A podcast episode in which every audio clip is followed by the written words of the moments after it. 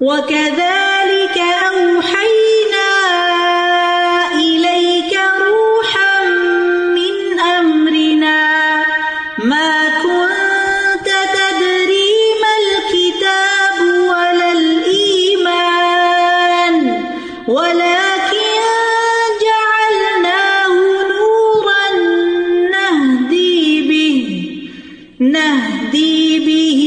مَنْ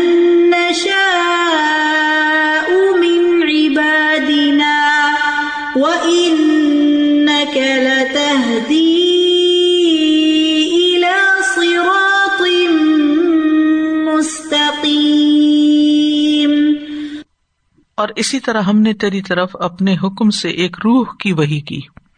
آپ نہیں جانتے تھے کہ کتاب کیا ہے اور نہ یہ کہ ایمان کیا ہے، اور لیکن ہم نے اسے ایک ایسی روشنی بنا دیا جس کے ساتھ ہم اپنے بندوں میں سے جسے چاہتے ہیں راہ دکھاتے ہیں، اور بلا شبہ آپ تو یقیناً سیدھے رستے کی طرف رہنمائی کرتے ہیں۔ وَكَذَلِكَ أَوْحَيْنَا، كَذَلِكَ کا جو ہوتا ہے نا حرف کی طرح، اس کے بعد مصدر پوشیدہ ہوتا ہے، یعنی جیسے ہم وحی کرتے رہے پچھلے پیغمبروں پر، جیسے آتا نا انا اوحینا الیک کما اوحینا الی نوح، پیچھے پڑ چکے آپ، یعنی جیسے ہم نے وحی کی پچھلے پیغمبروں پر اسی طرح وحی کی ہم نے آپ کی طرف۔ وَكَذَلِكَ أَوْحَيْنَا إِلَيْكَ رُوحًا مِّنْ أَمْرِنَا، تو اس سے یہ بھی پتہ چلتا ہے کہ تمام انبیاء کی طرف وحی آتی رہی ہے، اور نبی صلی اللہ علیہ وسلم پر بھی وحی آ رہی ہے، نہیں کوئی نئی چیز نہیں ہے، لیکن آپ پر ہم نے کیا اتارا؟ روح اتاری۔ روح بمانا رحمت، یہ قتادہ کا قول ہے، روح بمانا وحی، سدی کا قول ہے، روح بمانا قرآن، دحاق کا قول ہے، اور اس میں سے راج رائے یہی ہے کہ قرآن ہی مراد ہے، یعنی قرآن کو روح کہا گیا ہے۔ قرآن کو روح کیوں کہا گیا؟ کیونکہ روح سے جسم زندہ ہوتا ہے، اور قرآن سے دل اور روح زندہ ہوتے ہیں، دل اور روح زندہ ہو جاتے ہیں، قرآن سے دین و دنیا کے حالات درست ہو جاتے ہیں۔ اس میں خیر کثیر ہے، بے پناہ علم ہے، اور قرآن کے بغیر دل مردہ ہے، روح بے قرار ہوتی ہے، ان کی غذا یہی ہے۔ وَكَذَلِكَ أَوْحَيْنَا إِلَيْكَ رُوحًا مِّنْ أَمْرِنَا، ہمارے حکم سے۔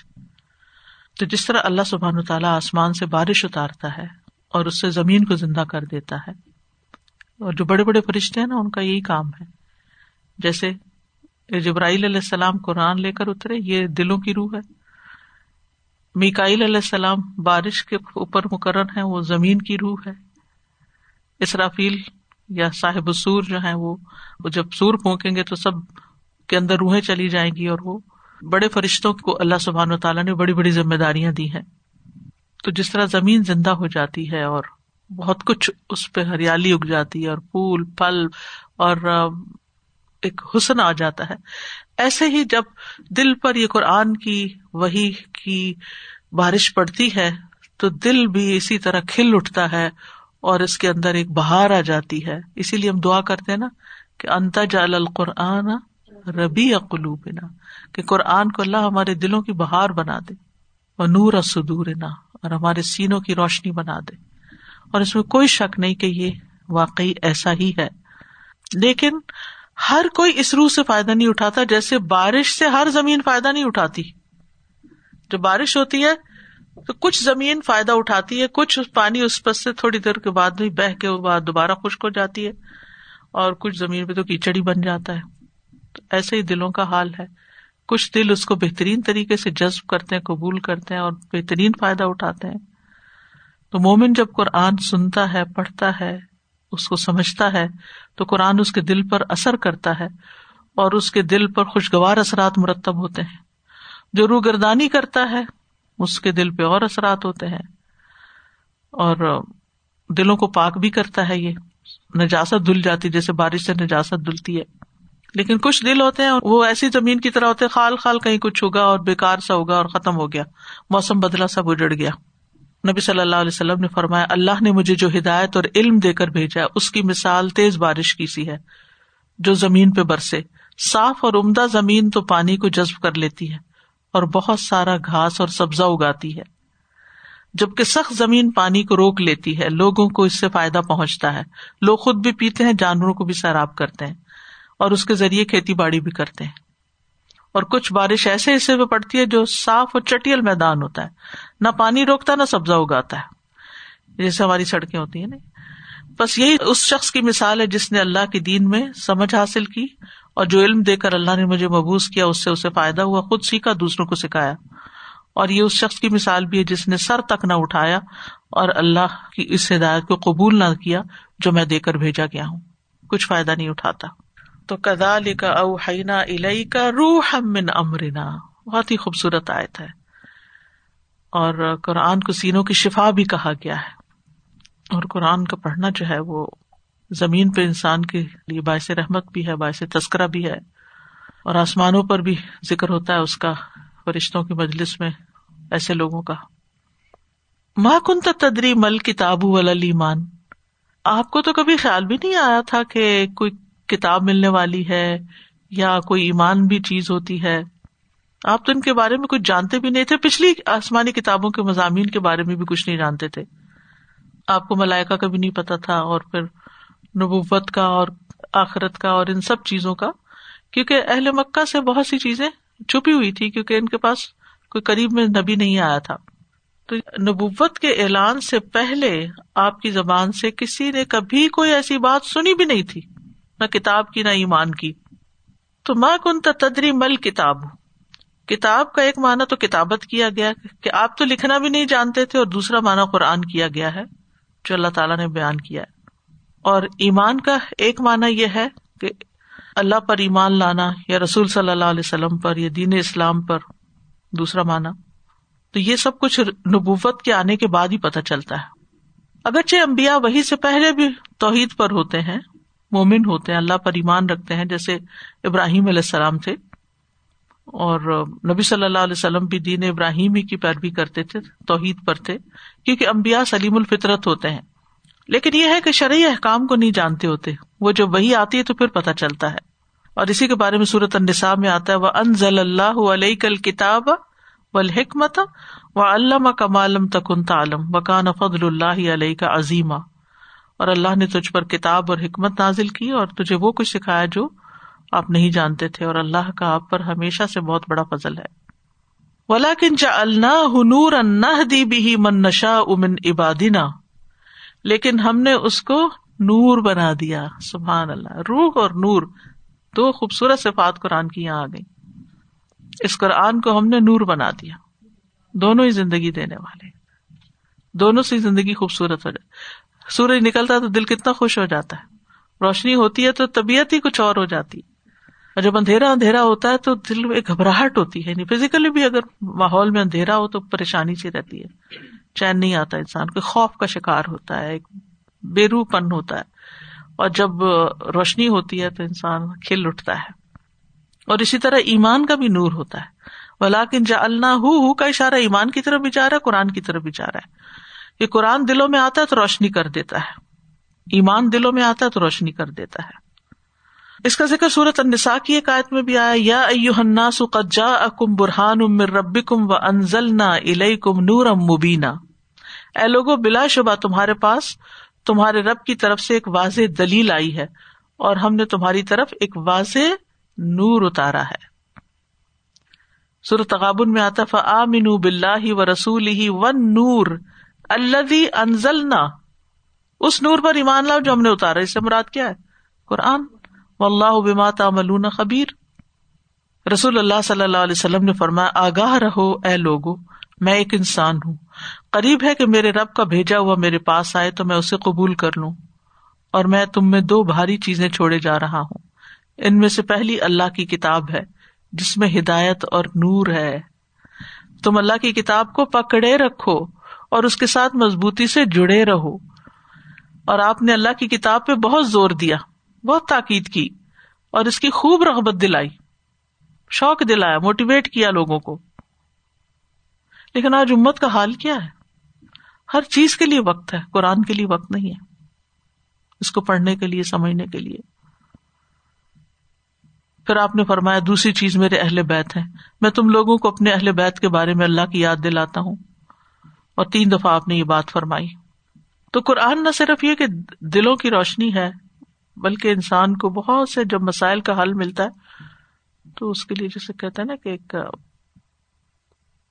چمک آ جاتی ہے انسان کے اندر، اور ویسے بھی انسان کے دل کے اندھیرے جب دور ہوتے ہیں تو بہت سے مسائل کی گتھیاں سلجھنے لگتی ہیں۔ قبر میں بھی اس کی وجہ سے روشنی ہوگی، اور آخرت میں بھی، حتیٰ کہ اگر اپنے بچوں کو حفظ کرا دیا یا ان کو پڑھا دیا، سمجھا دیا، تو وہ بھی والدین کے لیے ایسے تاج کا ذریعہ بنے گا کہ جس کی روشنی سورج سے بھی بہتر ہوگی۔ والدین کو جب وہ نور کا تاج پہنایا جائے گا، اس کے بعد ریشمی حلے بھی پہنائے جائیں گے، تو وہ پوری دنیا کے کپڑوں کی قیمت سے بھی زیادہ کے ہوں گے۔ دونوں کہیں گے کہ یہ ہمیں کس لیے پہنایا گیا، تو بتایا جائے گا تمہارے بچے کے قرآن حاصل کرنے کی وجہ سے۔ بچوں کے بارے میں یہ کہوں گی کہ چاہے چھوٹے ہوں یا بڑے ہوں، کچھ نہ کچھ وقت ان کے لیے ضرور نکالیں جس میں ان کے ساتھ بیٹھ کے چاہے قرآن کی ایک آیت ہی کا مفہوم کیوں نہ ہو، ڈسکس کریں، اور پھر اس ٹاپک پہ باتیں کریں۔ بچوں کے ساتھ باتیں کرنا بہت ضروری ہے، یعنی بیسٹ چیز جو آپ ان کے ساتھ کر سکتے ہیں وہ تبادلہ خیال ہے، کمیونیکیشن، اور اسی میں ان کے اندر کی باتیں پتہ چلتی ہیں، کیونکہ وہ پھر نکالنے لگتے ہیں جب آپ پہ ٹرسٹ کرتے ہیں۔ اور اگر آپ کے پاس بیٹھتے ہی نہیں، بات نہیں کرتے، تو پھر ان کی اپنی دنیا ہماری اپنی دنیا ہے، تو پھر فاصلے بڑھ جاتے ہیں، پھر تربیت نہیں ہوتی۔ تو تربیت کے لیے پہلا سٹیپ یہ ہے کہ ان سے باتیں کی جائیں، چاہے بڑے ہوں چھوٹے ہوں کچھ بھی ہوں۔ ان کے سر پہ ہاتھ پھیرا جائے، ان کے کندھے پہ ہاتھ رکھا جائے، ان کے ہاتھ پکڑ لیے جائیں۔ ایک دفعہ میں اپنے بیٹے کو کچھ پڑھا رہی تھی تو میں نے اس کا ہاتھ پکڑا ہوا تھا، نہیں کیونکہ جو فزیکل ٹچ ہوتا ہے نا، اس سے بھی کچھ ایسے ہارمونز ریلیز ہوتے ہیں کہ جس سے ایک خوشی بھی آتی ہے دونوں کو، اور اس کے ساتھ ساتھ یہ ہے کہ ایک توجہ رہتی ہے دوسرے شخص کی۔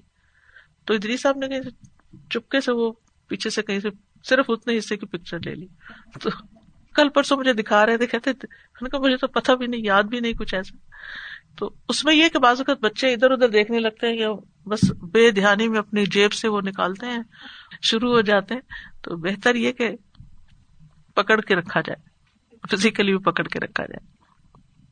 پھر فرمایا آخر میں وَإِنَّكَ لَتَهْدِي إِلَىٰ صِرَاطٍ مُسْتَقِيمٍ، اور یقیناً ضرور ہدایت دیتے ہیں سیدھے رستے کی طرف۔ ان اور لا دو تاکیدات ہیں یہاں، یعنی محمد صلی اللہ علیہ وسلم، جو آپ دعوت کا کام کر رہے ہیں، دین کی تبلیغ کر رہے ہیں، یہ دراصل لوگوں کو سیدھے رستے کی طرف لے جا رہے ہیں، اللہ کا راستہ۔ اور قرآن مجید میں آتا ہے نا، سورۃ الرعد میں وَلِكُلِّ قَوْمٍ ہاد، ہر قوم کے لیے کوئی نہ کوئی رہنمائی کرنے والا ہوتا ہے، ہادی ہوتا ہے۔ تو آپ صلی اللہ علیہ وسلم اہل مکہ اور پھر پوری دنیا کے لیے ہدایت دینے والے تھے۔ صراط اللہ الذی لہ ما فی السماوات وما فی الارض الا الی اللہ تصیر الامور، اس اللہ کے راستے کی طرف کہ جو کچھ آسمانوں اور زمین میں ہے اسی کا ہے۔ سن لو، تمام معاملات اللہ ہی کی طرف لوٹتے ہیں۔ صراط مستقیم کیا ہے؟ صراط اللہ، یہ اللہ کا راستہ ہے۔ اللہ سبحانہ تعالیٰ نے اس کو اپنی طرف نسبت دی ہے کہ یہ اللہ کا راستہ ہے۔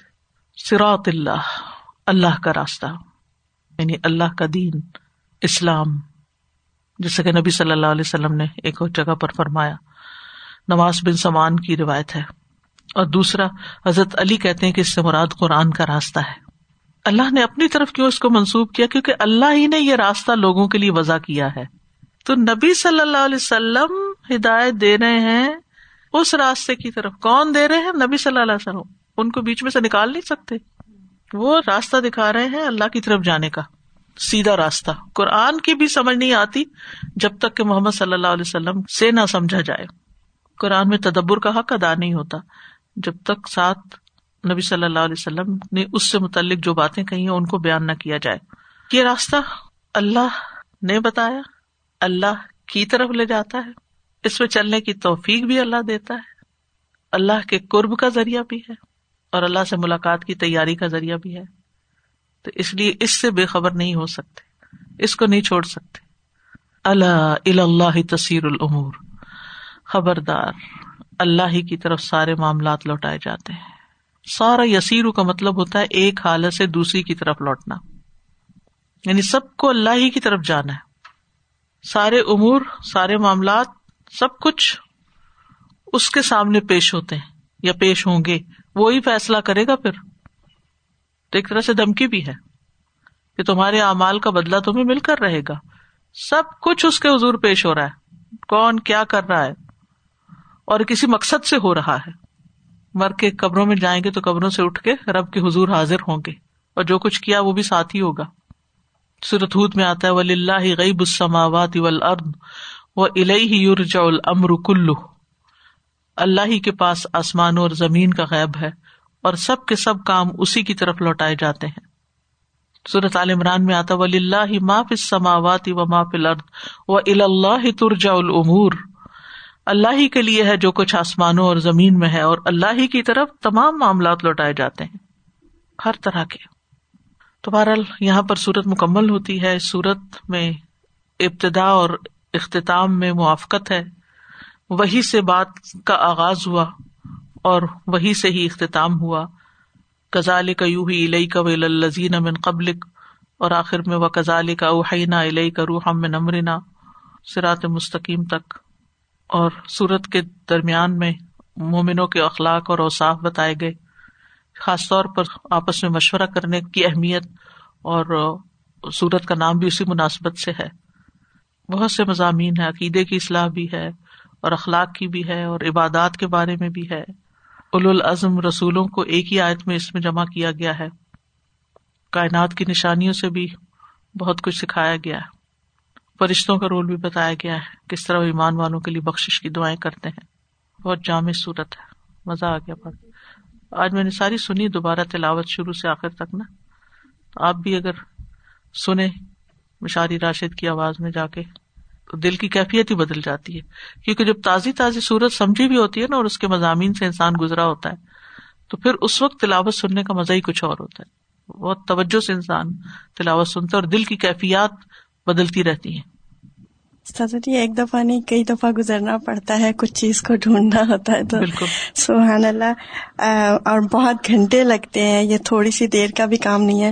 اینڈ آئی واز تھنکنگ کہ سبحان اللہ، آپ جس طرح ہمیں پڑھا رہے ہیں تو آپ کا کتنا ٹائم اس میں جاتا ہوگا. جزاک اللہ خیرن کثیرا وحسنا. So I was going through this سورہ and I was seeing so many خوبصورت اللہ سبحانہ تعالیٰ کی صفات اس میں آئی ہیں جو میں جمع کر رہی تھی. اینڈ نہ صرف یہ کہ اللہ سبحانہ تعالیٰ کا ذاتی نام بہت دفعہ آیا ہے، بلکہ جو صفات آئی ہیں اس میں العزیز الحکیم، العلی العظیم، الغفور الرحیم، السمیع البصیر، الولی القوی، الحمید، علیم لطیف غفور شکور خبیر حفیظ. اینڈ ساتھ ہی ساتھ جیسے ہم کہتے ہیں نا مرکب کی صورت میں کہ ربنا و ربکم ان فاطر السماوات والارض، اور کچھ صفات بلکہ بہت ساری صفات جو اس سورہ میں آئیں فعلی طور پر، جو ان کو میں نے اکٹھا کیا. کچھ مس بھی ہو سکتی ہیں بل انشاءاللہ. اللہ یجمع بیننا، یقبل التوبۃ، یعفو عن السیئات، یدخل من یشاء فی رحمتی، یحیی الموتى یذرؤکم فی، یبسط الرزق یجتبی الیہ من یشاء ویہدی الیہ من ینیب، یرزق من یشاء، یبشر اللہ عبادہ الذین آمنوا وعملوا الصالحات، یمحو اللہ الباطل ویحق الحق بکلماتہ، یستجیب الذین آمنوا وعملوا الصالحات ویزیدہم من فضلہ وَيُنَزِّلُ الْغَيْثَ وَيَنْشُرُ رَحْمَتَهُ يَخْلُقُ مَا يَشَاءُ وَيَعْلَمُ الَّذِينَ يُجَادِلُونَ فِي آيَاتِنَا يَهَبُ لِمَن يَشَاءُ إِنَاثًا وَذُكُورًا وَيُزَوِّجُهُمْ ذُكْرَانًا وَإِنَاثًا يَجْعَلُ مَن يَشَاءُ قِيَامًا. اور سورہ کا اسٹارٹ اینڈ اینڈ یوحی الیک وإلی الذین من قبلک وکذلک اوحینا الیک روحا من امرنا. اینڈ وہی کی بات کیونکہ بہت دفعہ تو آلموسٹ 5 times اللہ سبحانہ تعالیٰ نے یہ الفاظ اس سورہ میں یوز کیے اور ڈفرینٹ ہمیں طریقے پتہ چلے وہی کے. اسی طرح اولیاء جو اللہ کے سوا بنا لیتے ہیں اس کی بات بہت زیادہ ہوئی, اور اسی تکرار سے اللہ سبحانہ تعالیٰ نے فرما دیا کہ اللہ کے سوا کوئی ولی اور کوئی نصیر نہیں ہوگا. اور میں دیکھ رہی تھی کہ الولی کا لفظ اس سورہ میں اللہ سبحانہ تعالیٰ نے 2 دفعہ یوز کیا. اینڈ دین ایسے لوگ جو اللہ کے سوا ولی بنا لیتے ہیں وہ ظالم ہوتے ہیں, اور ظلم سے 8 ٹائمز یہ لفظ آیا اس سورہ میں. اسی طرح استجاب کا ورڈ ڈفرینٹ شکلوں میں 4 دفعہ یہاں پہ آیا. تو اللہ سبحانہ تعالیٰ سے دعا ہے کہ اللہ تعالیٰ کے احکامات پر ہمیں لبیک کہنے والا ہمیں سے بنا, اور زندگی بھر تدبر کرتے رہنے کی توفیق عطا فرمائے. السلام علیکم. وعلیکم السلام. آیا 51 میں جو طریقے بتائے وحی کے, اس میں سے ایک حضرت خضر کا جو واقعہ آتا ہے موسیٰ علیہ السلام کے ساتھ, کہ موسیٰ علیہ السلام although نبی وہ تھے موسیٰ علیہ السلام جہاں تک ہمارے علم میں ہے, حضرت خضر کا تو اس میں واقعہ ہی ہے کہ وہ ایک, لیکن ان کو اللہ تعالیٰ نے کیا الہام کیے تھے, انہوں نے اتنے بڑے بڑے فیصلے اس الہام کی بیسس پہ کیے جو نبی کو بھی اس وقت علم نہیں تھا. تو اس کا مطلب کہ اللہ تعالیٰ نے ان کے دل میں خاص, یہ حضرت خضر کے دل میں خاص یہ بات اتاری تھی نا کہ ایسے ایسے عمل کریں, کیونکہ فیوچر میں جیسے وہ بچہ تھا جس کی والدین کا بچہ تھا یا یتیموں کی, وہ جیسے فرشتوں کو اللہ تعالیٰ احکامات دیتے ہیں نا مختلف کام کرنے کے لیے, تو وہ بھی ان کے دل میں ڈالے جاتے ہیں. اس میں جو آیا نمبر 52 میں نا ماں کن تھا تدریم الکتاب, جو اللہ تعالیٰ کہہ رہے کہ نبی صلی اللہ علیہ وسلم کے پاس مطلب ان کو جانتے ہی نہیں تھے کتاب کیا ہوتا ہے. اور آج کل جب لوگ کہتے ہیں کہ حدیث کو چھوڑ کے صرف قرآن کو ہی لیا جائے, اور میں سوچی تھی کہ نبی صلی اللہ علیہ وسلم کی بہت ساری سنتیں پورے طب نبوی ہے جو آج سائنس کتنے عرصے بعد پروف کر رہی ہے.